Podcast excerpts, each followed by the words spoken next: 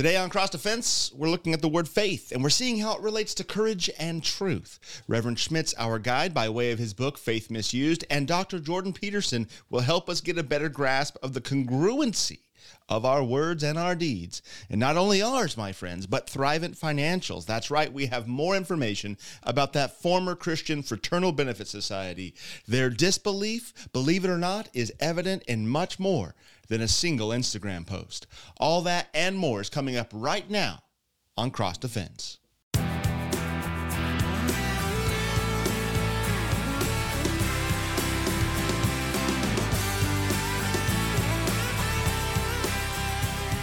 Welcome back to another episode of Cross Defense. This is the show that aims to equip the mind, excite the imagination, and comfort the soul, and aims to do it all with God's Word. I'm your host, Reverend Tyrel Bramwell. I'm the pastor of St. Mark Lutheran Church, way out here in Ferndale, California, where, get this, Christians actually still stake themselves to the truth. We still hold to the truth of God's Word, and we do it with courage, trusting God, God to be faithful, just as God says He is. I know it's weird. It's, it's so unusual in this day and age, but we still do it and we still do it out here in California, just as you and yours are doing it. Where you are, the remnant is far more numerous than the devil would have us believe. It is true. Dear Saints, if during the show you'd like to send us your comments, your questions, your bits of biblical brilliance, your communiques from your communist culture, whatever's going on in your world, you can go to stmarksferndale.com slash contact, S-T-M-A-R-K-S, ferndale.com slash contact and drop us a line. We'd love to hear from you. You can also find St. Mark, the winged lion, out there on Instagram and Facebook and communicate us. Uh, with us through that channel as well, those channels. And you know, you can find me on YouTube and uh, communicate with me in the comments section or uh, however stuff works over there. Uh, probably, I'm probably not using it to its fullest uh, ability, but I got things to do, man. I got things to do. So if you have a general comment, last little bit of housekeeping here, you and you want to rate us and review us, you can certainly do that on the podcast platform that you lo- use to listen to this show. So please consider doing that. If you like what you hear, if you if you would like to uh, share what you hear with others, even random strangers, you, one way you can do that is by leaving a positive review and a five star rating, so that the algorithms on these interwebs places will push it out to more listeners. So please get, go ahead and do that if you'd like to. We'd appreciate it uh, greatly, greatly appreciate it. All right. All the housekeeping's out of the way. We had some fun getting through it. And now let's talk about today's episode. Let's get into today's episode. It's about faith, it's about courage, and it's about truth and how some have it and some don't and all that kind of stuff. So at St. Mark, we have this book club.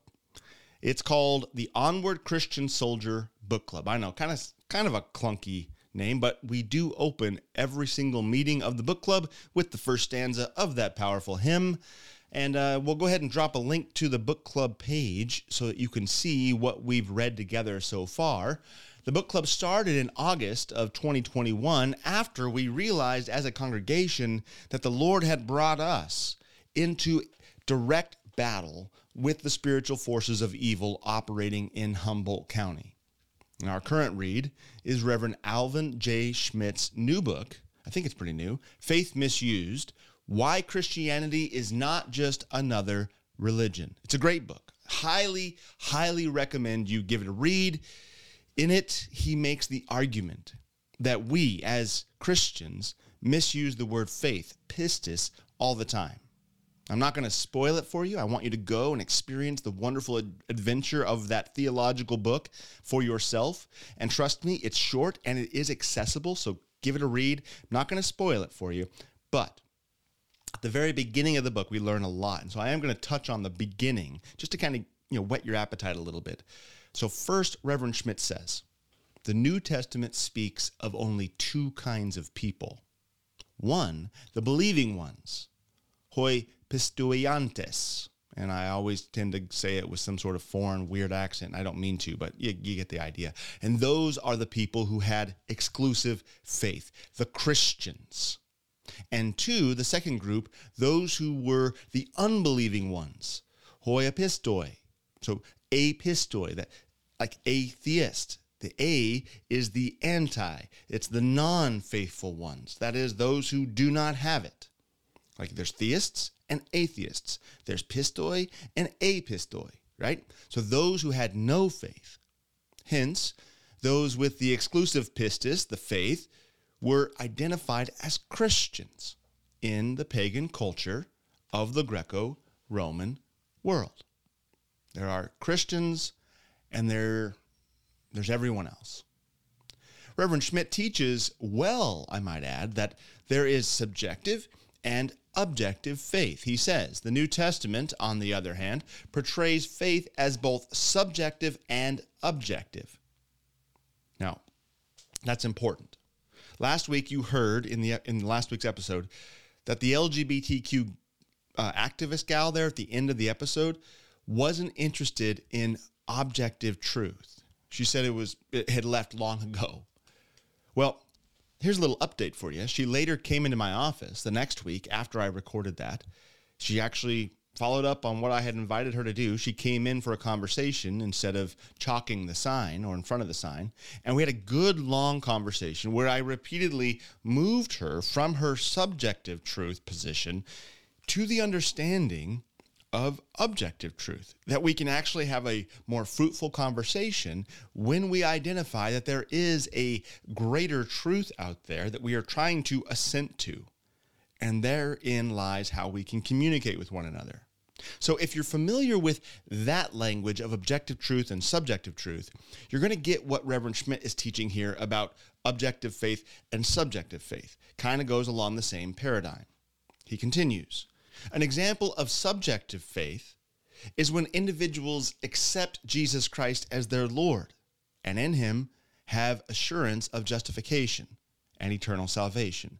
This is expressed in the apostles' words if you confess with your mouth that Jesus is Lord and believe in your heart that God raised him from the dead, you will be saved. Romans 10 9.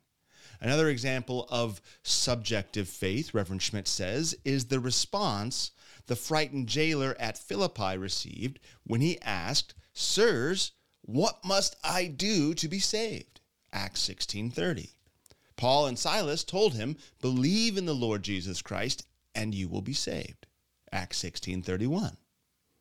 These references, as well as others in the New Testament, show that a Christian's subjective faith is anchored in Christ, the object of a Christian's faith. Good stuff, yeah? Well, Reverend Schmidt goes on to teach us about the objective sense of the word pistis in the New Testament. So we saw the subjective, now he gives us the objective examples. The New Testament, however, he says, also talks about faith in the objective sense, that is, the content of Christianity's teaching. For example, the Apostle Paul predicted some will depart from the faith. 1 Timothy 4 1, emphasis going to Reverend Schmidt. Another example is Paul saying, The word of faith that we proclaim, Romans 10 8. It's an objective thing. So here it is also important to remember, Reverend Schmidt says, that paganism had no recorded creed or doctrine and thus no objective content. Pretty interesting stuff, right? Yeah, I think so too especially given all the, the neo paganism stuff that we're contending with, the paganistic culture that we are now finding ourselves in. Extremely interesting as we faithful Christians are trying to communicate our doctrine, our creed, Christ Jesus for the forgiveness of our sins, crucified and resurrected as our Savior. And that is is not really hitting home all the time because we are communicating to a a uh, culture of people, a group of people who have no concept of doctrine and creed, as you heard the LGBTQ gal say. Objective truth left long ago. It's just an ancient book, she said of Scripture. Christianity is a thinking man's religion. And this struck me last week when I watched a clip from a thinking man, Jordan B. Peterson, The clip was called Dr. Peterson on his belief in God. Now, if you don't know, Jordan Peterson has over 7 million subscribers on YouTube, and, and that's just his main channel. I actually saw the clip on a Jordan B. Peterson Clips channel, which had 1.3 million subscribers. He is considered one of today's most influential public thinkers.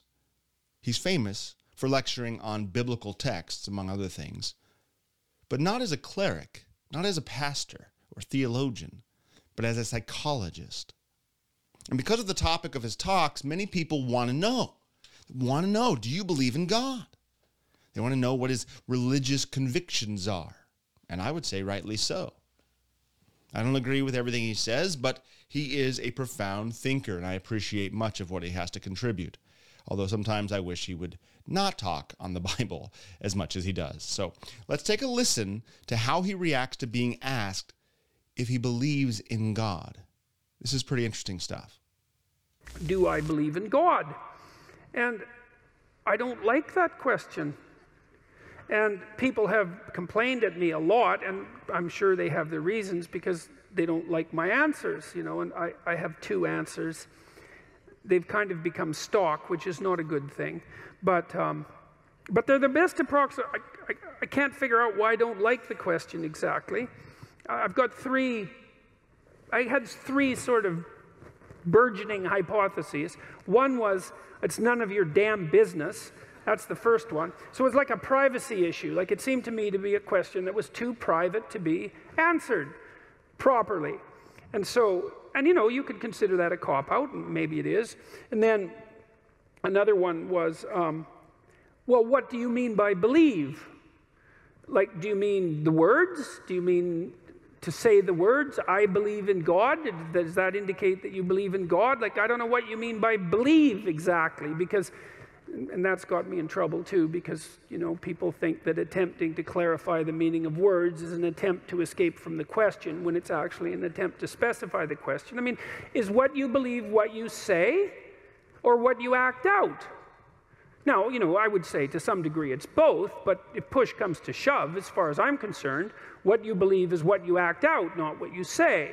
And then, you know, and if you're an integrated person, then what you act out and what you say are the same thing, and then you're a person whose word can be trusted, right? Because what you say and what you do are isomorphic, they're the same thing.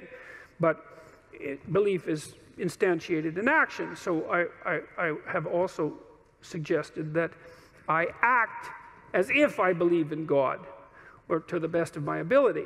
And uh, people aren't very happy with that either. But, and then the third is that I'm afraid that he might exist. Dr. Peterson has three hypotheses, he says.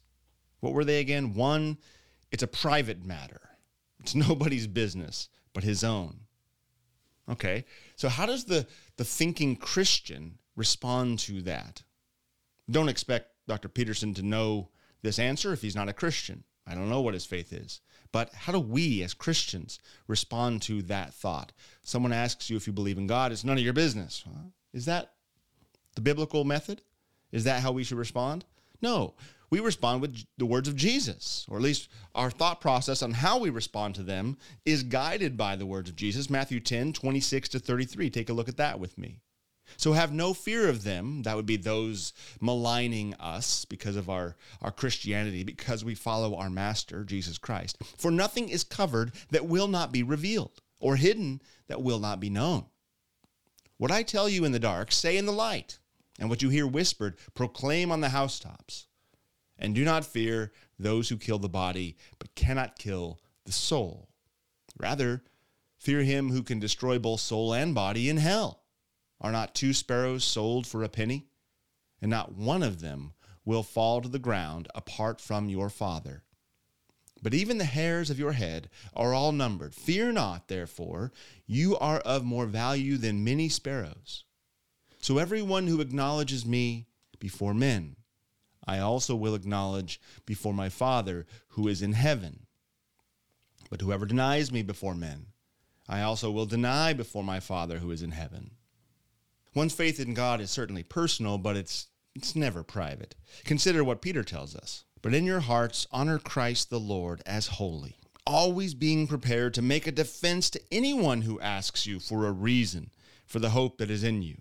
Yet do it with gentleness and respect. Okay, so we're up on our first break. So let's leave it there for a minute. We'll come right back and we'll continue our conversation on faith, courage, and truth. Thanks for listening to Cross Defense.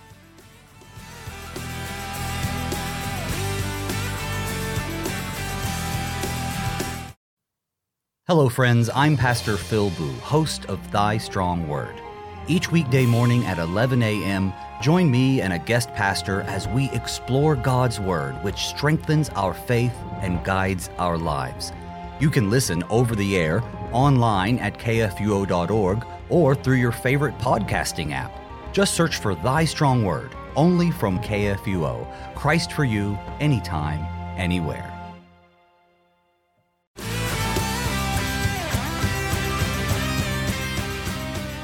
Welcome back to Cross Defense. All right, so what was Dr. Peterson's second hypothesis? He said, What do you mean by believe? And this is the one that Reverend Schmidt's work on faith gets us to most intently. Peterson presupposes the question that he's asking from a Roman Catholic faith as credo position as he goes on to demonstrate that the the ongoing pedophilic sins of the Roman Catholic Church. He in this clip he goes on to talk a little bit about that. Well, quite a lot about it actually. Uh, how it defies the confession of faith in God. These priests who say they believe in God and then they go and these do, they do these horrific things to these children. They sin in such a grievous way. Any sin would be awful, but this is especially horrendous. And he makes the the argument, the contention that there seems to be a disconnect. How can you say you believe in God and then do these things? And Peterson's response reveals an agreement, actually, with the Lutheran position that just saying the words, I believe, that subjective faith isn't enough. That's not what faith is all about. Is what you believe what you say or what you act out? Dr. Peterson asks. That's the biblical question. And it's not an open question. It's not an unanswered question. This question has been answered since the first century when James answered it in James 2 14 to 26. What good is it, my brothers, if someone says he has faith but does not have works? Can that faith save him? If a brother or sister is poorly clothed and lacking in daily food, and one of you says to them, Go in peace, be warmed and filled, without giving them the things needed for the body, what good is that? So also, faith by itself, if it does not have works, is dead. But someone will say, You have faith, and I have works. Show me your faith apart from your works, and I will show you my faith by my works. You believe that God is one, you do well. Even the demons believe and shudder. Do you want to be shown, you foolish person, that faith apart from works is useless? Was not Abraham, our father, justified by works? When he offered up his son Isaac on the altar. You see that faith was active along with his works, and faith was completed by his works. And the scripture was fulfilled that says Abraham believed God, and it was counted to him as righteousness. And he was called a friend of God. You see that a person is justified by works and not by faith alone. And in the same way, was not also Rahab the prostitute justified by works when she received the messengers and sent them out by another way?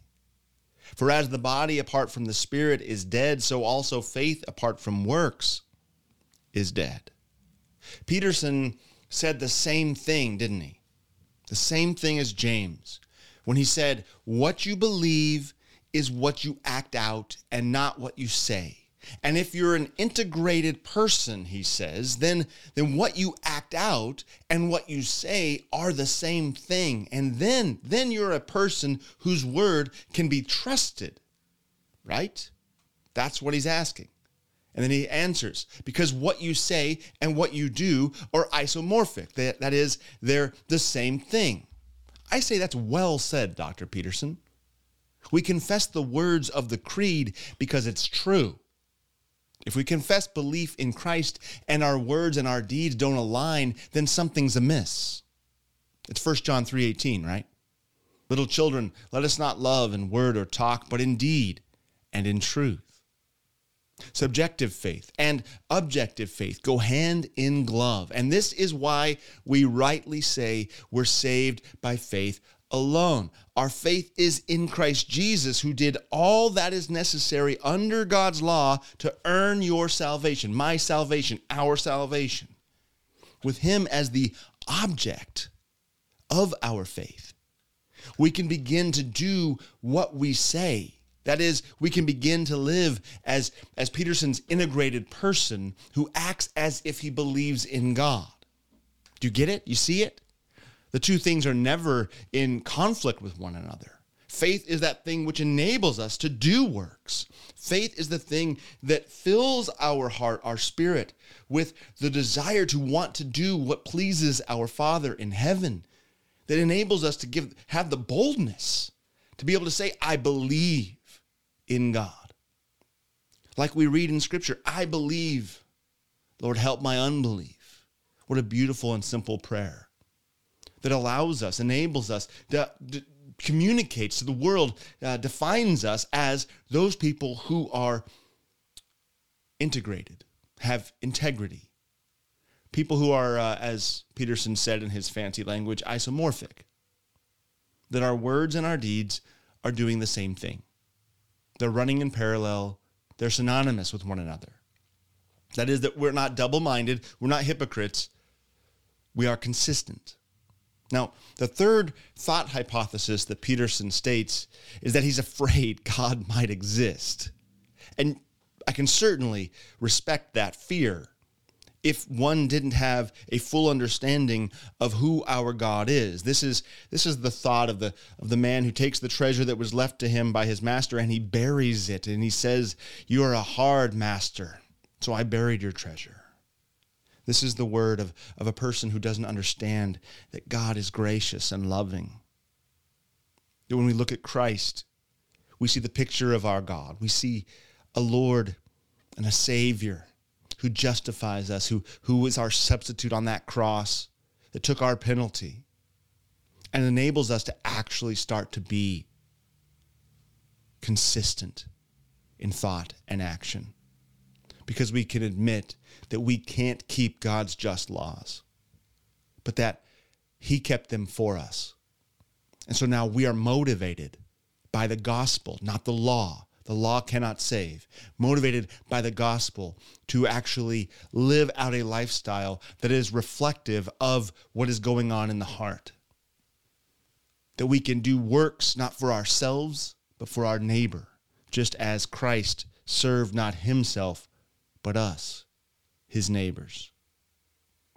So we're going to leave that third hypothesis right there for maybe for another day or something. But uh, Christians, you know, I know, are not afraid of God's existence, but overjoyed in knowing that God does exist. As Luther's description of faith says, faith is a heartfelt confidence in God through Christ that Christ's suffering and death pertain to you and should belong to you. True faith yields its whole heart to the conviction that the Son of God was given into death for us, that sin is remitted, that death is destroyed, and that these evils have been done away with. But more than this, that eternal life, salvation, and glory, yes, God Himself have been restored to us and that through the Son of God, he has made us his children. Instead of faith as credo, this is faith as trust. This is why, as Reverend Schmidt points out, Philip Melanchthon would go on to, to define faith as consisting of three parts. He says, notitia, that is knowledge, and assensus, assent, and fiducia, trust. Knowledge, assent, and trust. This is what makes up faith. Knowledge founded in historical, verifiable, provable evidence. Assent to what's being said. Agreement, acceptance of it personally, subjectively, and trust in it because it is objectively true and has a subjective consequence for our reality. Knowledge, assent, trust. Okay, so now let's take all of this talk of faith that we've had so far and let's let's now add in the other word I want to talk about today, courage. This other aspect. And then we're going to get to truth as well. So courage and truth in relation to faith. So far, we've been using Jordan Peterson's statements as a vehicle to exercise our, our biblically equipped minds. So, how about we continue that procedure? Let's keep that up and let's look at another one of his videos. I mean, the guy's got plenty out there. So, let's look at another one. This one was sent to me by a listener in Edwardsville, Illinois, after a friend sent it to him. So, thanks, Kurt. I appreciate that. In this video, Peterson is interviewing Eric Metaxas regarding his book, A Letter to the American Church in which Metaxas identifies parallels between the German church's silence when the Nazis rose to power with the American church's silence as the leftists are rising, or have risen, maybe, to power. We're going to jump into this video with Peterson repeating Metaxas' summary statement to the church. And that summary statement is as follows Do the right thing. That's what Metaxas is talking about. And he means it in sense in the sense of Speak God's word. Be the Christians you say you are. So we're going to take that as it's meant, especially in the context of our previous look at faith.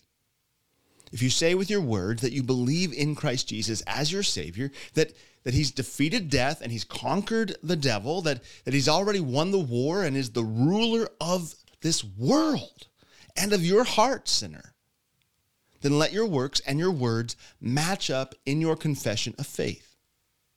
Do the right thing according to your faith in Christ Jesus.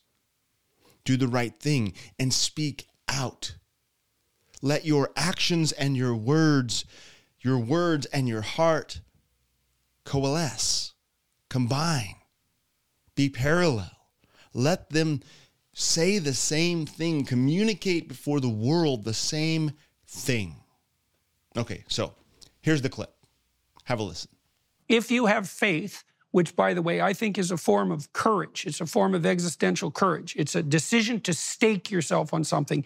You will, you said, do the right thing and let God care, take care of the consequences. Okay, so my understanding of that is that I've been I've been trying to conceptualize faith, I suppose, to some degree, and you know the atheist types and the materialists think that faith is the willingness to suspend disbelief in the service of a fairy tale. And I think that faith is something entirely different than that. I think it's the willingness to stake yourself on the truth in the faith that whatever happens when you tell the truth is the best thing that could possibly happen. And that regardless of the short term consequences, right? Because people lie because they want to manipulate the short term consequences. They think they can get away with it, they think they'll gain something from it. Okay, so I think, no, no, you tell the truth, and sometimes you're going to pay a price for that. But it's nowhere near as much of a price as you're bloody well going to pay if you lie. Now, you might be too stupid and willfully blind and naive and crooked and devious and deceptive to understand that, but doesn't mean you're right. So this, so you said, do the right thing and let God take care of the consequences. Well, that's a statement of faith. Faith is a form of courage. I love that. A decision to, to stake yourself on something this is the point of the verse that I referenced in last week's episode. Matthew 5:37 we were looking at the pastor who was talking about not letting your yes be your yes and your no be your no, but actually needing more than that to reach those who were outside the church walls. Right? That was an audacious statement if you ask me. No, Matthew 5:37, let what you say be simply yes or no. Anything more than this comes from evil. And James echoes Jesus' words in James 5:12 as well. See, our personal faith, dear saint, our personal faith, our knowledge of the historical proofs of Christ that lead us to accept him, to assent to him, and to trust in him. These, these, this faith we have, these things, this knowledge, this assent, and this trust, they come down to a simple yes or no. I'm either a Christian or an unbeliever. I'm I'm having I have pistis, faith. I'm a faithful one, or I can be numbered among the oi apistoi, the a pistis, the a faith people. So here's a question for you. And it's one that I hope will lead you to the comfort of Christ, sincerely, which in turn, I hope, will give you the courage to act in a way that matches your spoken confession of faith. Here's the question Have you been holding to a definition of faith that's akin to the materialists and atheists, as Dr. Peterson says, the pagans of our day? When you say, that you have faith in Christ, do you mean faith as Luther and Paul meant faith, as, as God intends you to mean it, as the Orthodox Church means it?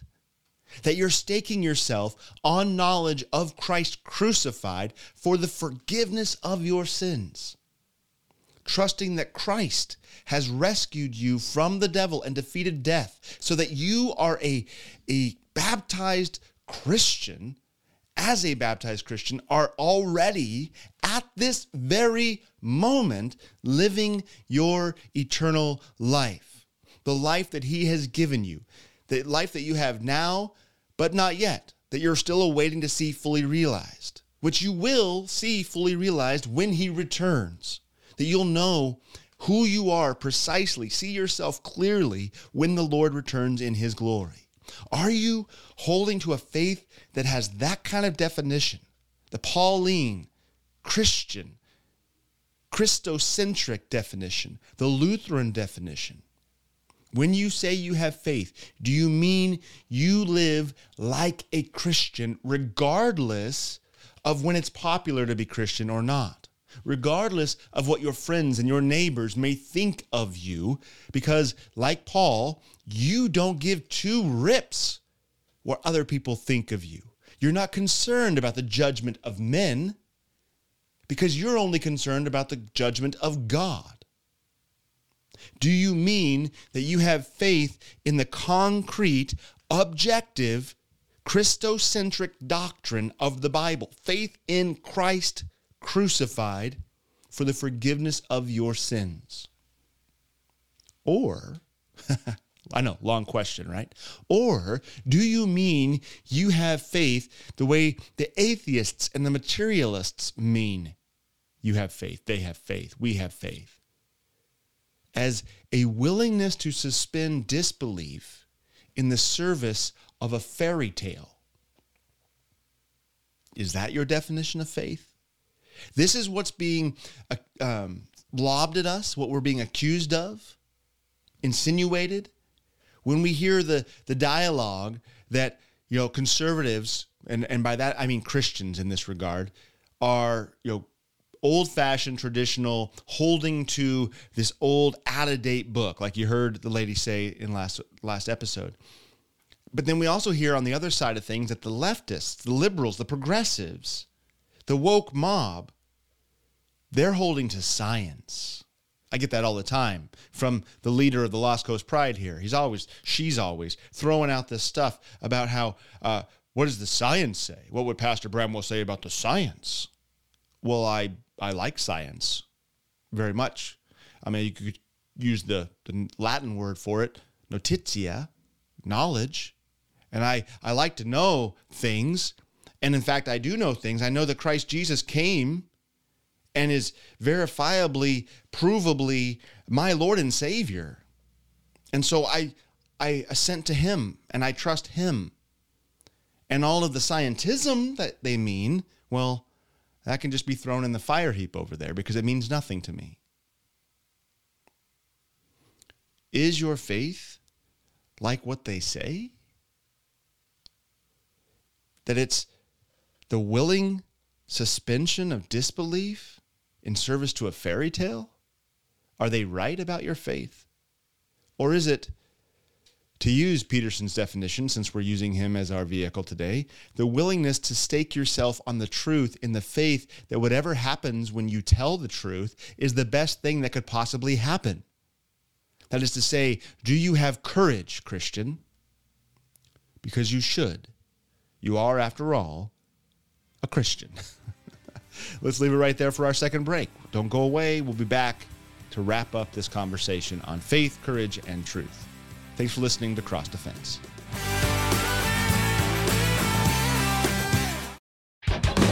Iron sharpens iron, and one man sharpens another. Put this wisdom of God into practice by listening to Sharper Iron on KFUO.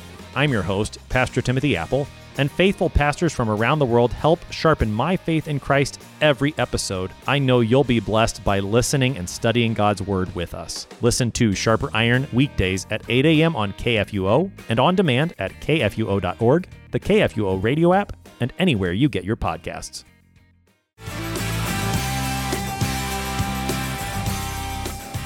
Doesn't Peterson have an interesting way of phrasing faith? I find it extremely fascinating. It's a definition that I would say is in sight of the outcome.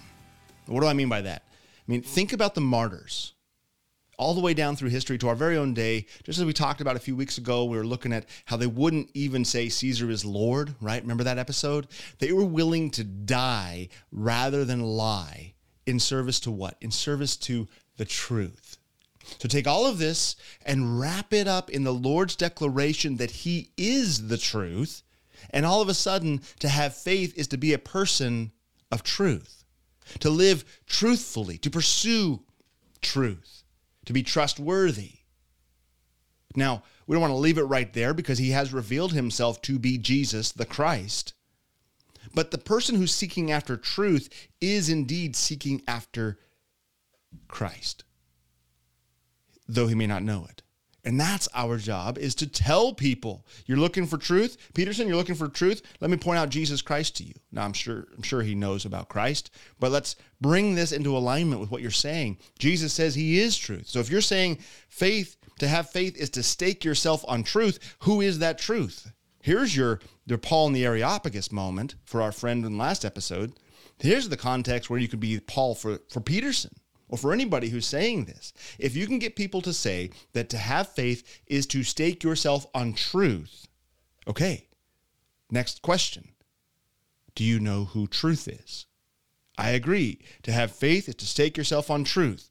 Truth is Christ Jesus. See how that works? This is a great apologetics move. Peterson has 7 million subscribers. He is influencing people to understand that the definition of faith is to stake yourself on truth. All you need do now, Christian, is explain to people that truth is Jesus. And what did Peterson say? That to have your actions and your words be in alignment, that's, that's to be isomorphic, right? He, that's what he said, the same thing. To help see people, help people see, I should say, that what they're looking for is Christ. That's the goal. So all of this jives with scripture is my point as we come back from our break. And and when we lie, we are living as the world. We're living as the children of disobedience whose father is the devil. That is whose father is the father of lies. When you say you have faith in Christ but you don't live like it, dear Christian, you're deceiving yourself. And so, what's the response need to be? You know this answer repent, have faith. Confess your unbelief that the Lord would absolve you and strengthen your faith. Yeah? Praise be to God, dear Christian, that we have faith in Christ Jesus. Ephesians 2 8 and 9. For by grace you have been saved through faith. And this is not your own doing. It is the gift of God, not as a result of works, so that no one may boast. This whole conversation convicts all of us. You, me, every one of us. Our words and our works are always out of whack. Always. Well, more often than we'd like to admit. 99% of the time. When we confess our sins, we're living out our faith. See what's going on there? When you confess that you are a liar, you then need to repent.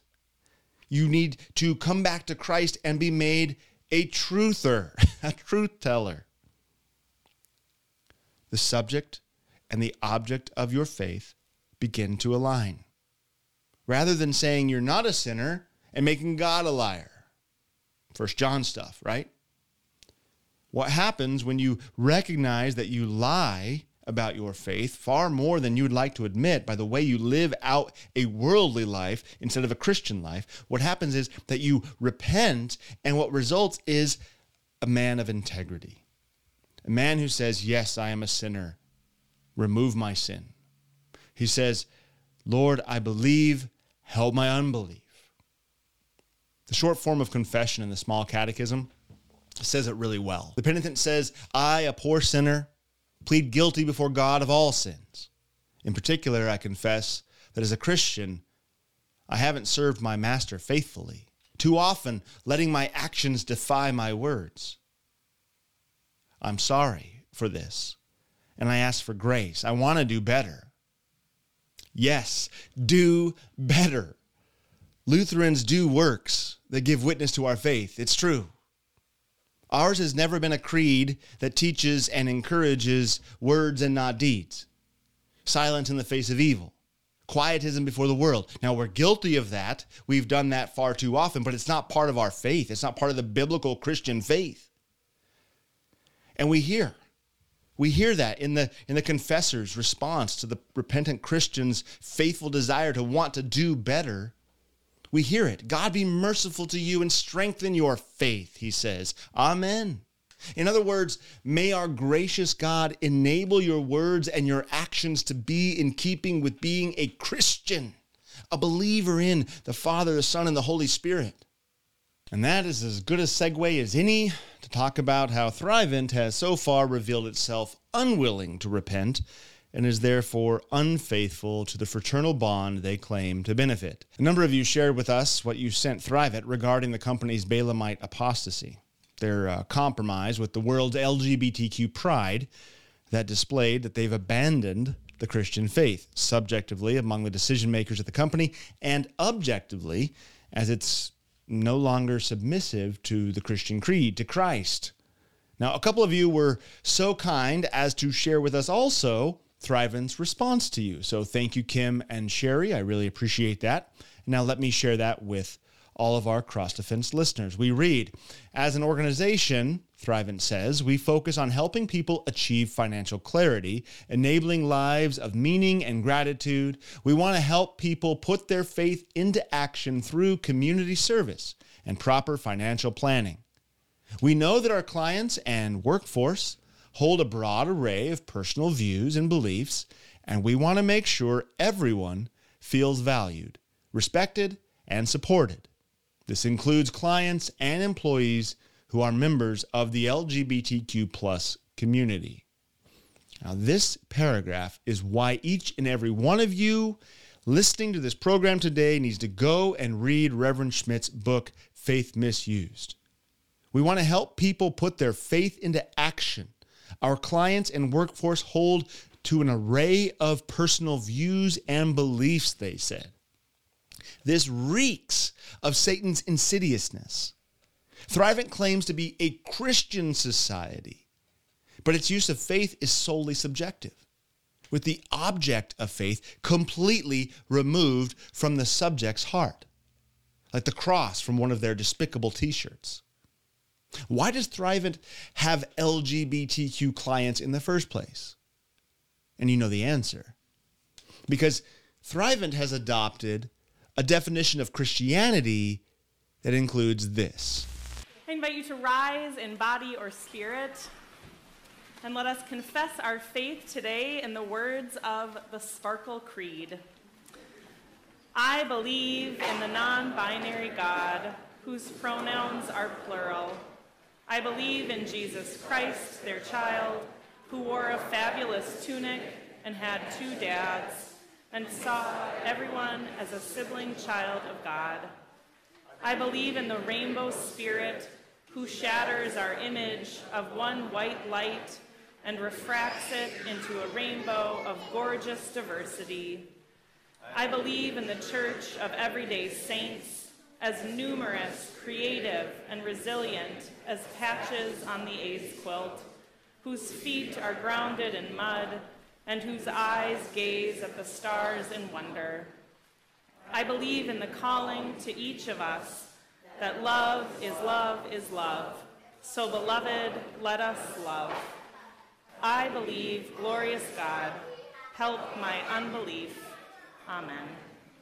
Thrivent is woke because Thrivent thinks you can be Christian and hold to the Sparkle Creed. Because Thrivent's decision makers are, as they've proven, unwilling to stake themselves on truth and to leave the rest to God.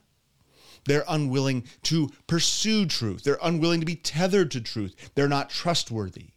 Thanks be to God for you, for me, for all of our neighbors. There are still people who do actually still stake their lives on truth. That is, they have faith, subjectively personal faith in the object of their faith, which is concrete and definable. Christ crucified for the forgiveness of sins, to put it simply, which gives them courage to speak truth to lies. One such person is this disgruntled Thrivent financial advisor, Reverend Tyrel. Thank you so much for the work you have done and are doing in the name of our Lord and Savior Jesus Christ. I'm so glad to find your work. You have given voice and cited scripture that speaks to many of the thoughts and feelings I've been having recently in regards to this LGBTQ plus pride celebration and depravity. The way of our world and many of today's church activities leave me praying, Jesus, come quickly. I'm also thankful to be blessed as a communicant LCMS member in North Central Missouri for nearly 23 years, hearing both law and gospel preached weekly, and further blessed to raise three of God's children who attended and even graduated from LCMS schools, with one son even becoming a DCE. Until recently, June 1st, I also counted myself to be blessed to be a Thrivent financial advisor, helping my brothers and sisters in Christ manage their finances in alignment with their faith. Of course, you know how that has gone recently, and I can't get away quick enough. The public only saw an Instagram post. Sadly, I've seen a litany of nonsensical responses coming from the top that followed the post. The corporate news, sharing corporate money, was being used, and Thrivent being a sponsor of the 2023 Pride Parade in Minneapolis. I also witnessed news of the Thrivent corporate lobby and the Thrivent religious art exhibit being used in conjunction with the Pride Parade to highlight up and coming LGBTQ plus artists. Oh my goodness. I've also witnessed my leadership and many other advisors choose financial security in exchange for their conscious feelings. I ask you, please protect my name if you share this post. Of course, my friend, of course. But I ask for your prayers as I prepare to depart from Thrivent to become an independent. I know God is in control and that I must get away, just nervous with all the change. But I also know He is with me, and ultimately His will will prevail. P.S. I assume it will be acceptable to share your work and podcast with my client and I, as I update them to where I am and why I'm no longer their Thrivent advisor. God's blessings, my brother. You are in my prayers. I'm praying for God's strength to be with you and us all as we together fight this fight. God's blessing, a disgruntled Thrivent financial advisor. Yes, of course. Please share my work and this podcast with anyone and everyone that you think it will serve well and benefit. Friend, you are in you are an exemplar of the faith. You are an exemplar of the faith. Thank you we will be praying for you and for everyone that's exiting Thrivent. And I hope there's a mass exodus. Thank you. Thank you for standing truthfully with faith and courage on the object of what it is we believe in, on Christ crucified for the forgiveness of sins and not sacrificing your salvation for temporal security, as you identified with other advisors. Thank you for sharing with us this most inspiring tale honest, truthful one of how Christians behave when the world is the world and it encroaches on them. I'm sorry you have to do this. I'm sorry you're going through this. And I know there's many more of you out there. So thank you doing for doing this, for, for communicating with us, and for shedding some more light on what's going on at Thrivent. Thank you for that added information. I'm going to do my best to share it with as many people as possible. Thrivent's all in with the LGBTQ. And, well, as the good Reverend Schmidt reminds us by drawing our attention to 1 Timothy 4 1, the Apostle Paul predicted what? That some will depart from the faith. And that's it for Cross Defense today, my friends. So be people of truth, be people of faith. Have courage. Christ is your Lord and Savior. Amen.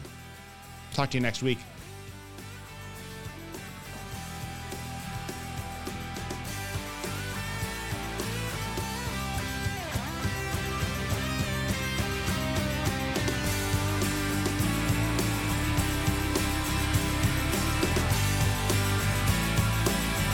Cross Defense is a production of KFUO Radio. Find past episodes and support Cross Defense at kfuo.org.